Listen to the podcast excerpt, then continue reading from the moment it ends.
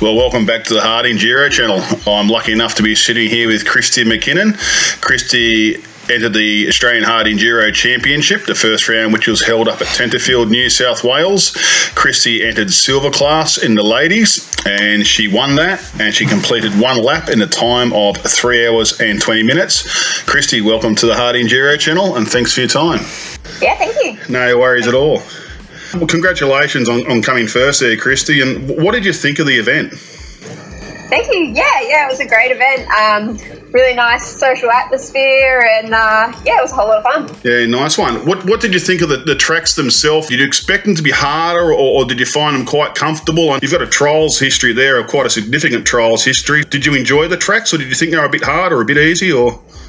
Uh, no, I really enjoyed it. It was pretty cool. Um, lots of big hill climbs. I've not sort of really ridden too many steep hill climbs like what were there. Like, um, not, probably not so much technical stuff where the trial stuff would have worked to my advantage, kind of thing. But um, it was still a whole lot of fun. Yeah, like like I said, don't really get the opportunity to ride hills like that, so it was cool to be able to do that. What bike were you riding?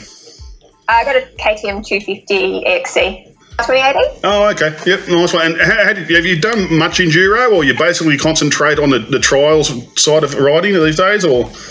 Uh, yeah, so I've done scattered sort of. I grew up on the family farm riding enduro with my mum and dad and brother, so it's like sort of been part of the family, I guess, for a very long time. And then I only really started riding trials in my early 20s. Um, but then once I started riding trials, I really focused on it pretty hard for a fair few years. Um, and yeah, but I've always always had an enduro bike. My old man's real keen on on riding enduro, so it's kind of a bit of a family thing for me. I don't really do it as competitively that much, but more as like a that's what we do as a family. We go away and go riding. Yeah, definitely comfortable on an enduro bike, and uh, yeah, so it's uh, that's no stranger to you. Obviously, you'll have to rope your old man into a hard enduro one day.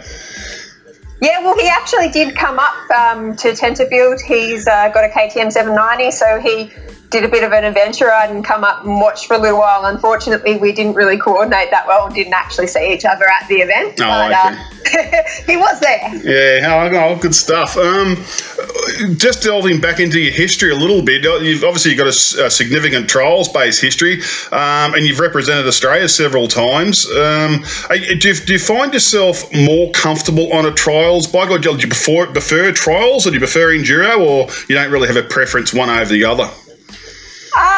Yeah, I still probably my passion is still probably with trials. Um, it's I don't know, it's just a one of those really addictive sports, and um, yeah, definitely would spend more time on the trials bike than I do the enduro bike. But I mean, I still love riding the enduro bike, and I wouldn't say that I would necessarily say one's better than the other. Like the enduro bike, I guess for me is a bit more relaxing because you're not being judged. Yeah, fair but, enough. Um, but I have that sort of passion for trials. I like to sort of just get on and try and ride things like pick a line up a couple of rocks and try and get up it as neat as possible, or just try and get up it. Yeah, so, yeah I've seen um, I've seen you ride. It's, you've definitely got some skill. I've ridden a trials bike about twice, and oh, it's yeah, terrible, absolutely terrible at it. Balance is hopeless. But, but yeah, it's one of those things, unfortunately. Um, do you plan on coming on uh, coming and doing any more uh, grassroots hard enduro events? Ah, uh, yeah, for sure. Um, had a had an entry in for Kosciuszko, but obviously this virus thing's kind of slowed all the racing down this year. But yeah, definitely would like to do a few more of them. Oh, nice one. But do you plan on entering silver again, or do you think you'd step it up to gold, or? Uh, no, I think silver was a good level for me for sure. Um, I'd like to ride a bit better than I did um, at Tenterfield and uh, yeah, get a couple of laps in silver and yeah. Yeah, no, nice one. Tenterfield, oh, yeah, like you said, it did have a lot of big, uh, full fist throttle hills on there, and uh, that property was very conducive to that. The uh, next round we've got, which is the Kosciuszko Killer, that property is certainly a little bit more technical. It's a much smaller property. It's only um, 1,300 acres as, uh, compared to Tenterfield.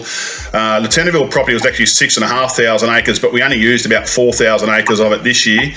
Um, but yeah, look, Kosciuszko is going to be far more technical than, than Tenterfield Tenterfield. It's it's smaller. I mean, it's got some steep hills, but they're, they're, you know they're sort of closed in. There's more trees to get around and more rock step up. So I think you'll probably you'll probably enjoy that a little bit more of your trial skills anyway. Yeah, it sounds like it'll be a little bit more suited to my style of riding. But I mean, I definitely wouldn't say that I didn't enjoy Tenterfield. I loved it. Like, it was really cool. Like I said, to do hills like that. I've never done hills like that before. Um, I sucked at them, but it was fun.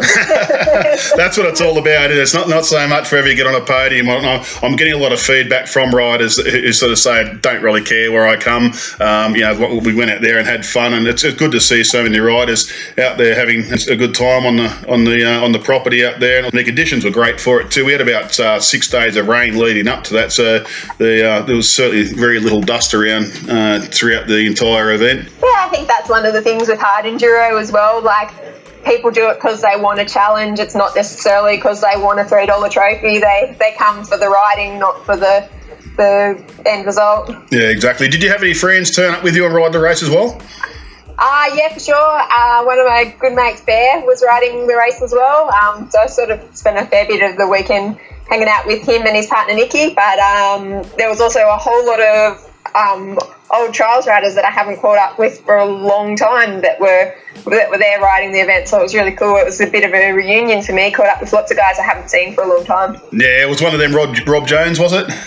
Yeah, yeah, for sure. Caught up with Rob Jones. Uh, it was good to see him again. He hasn't been at the trials events for a couple of years um, just busy with all these other commitments, I guess. But um, yeah, he's a top bloke. It's great to see. We're getting a lot of people coming and joining our events. Um, a lot of trials riders are turning up and riding the events, which is absolutely fantastic to see. I've, I've, got a keen interest in trials, hopeless at it, but I love watching it and watch people display their skills in it.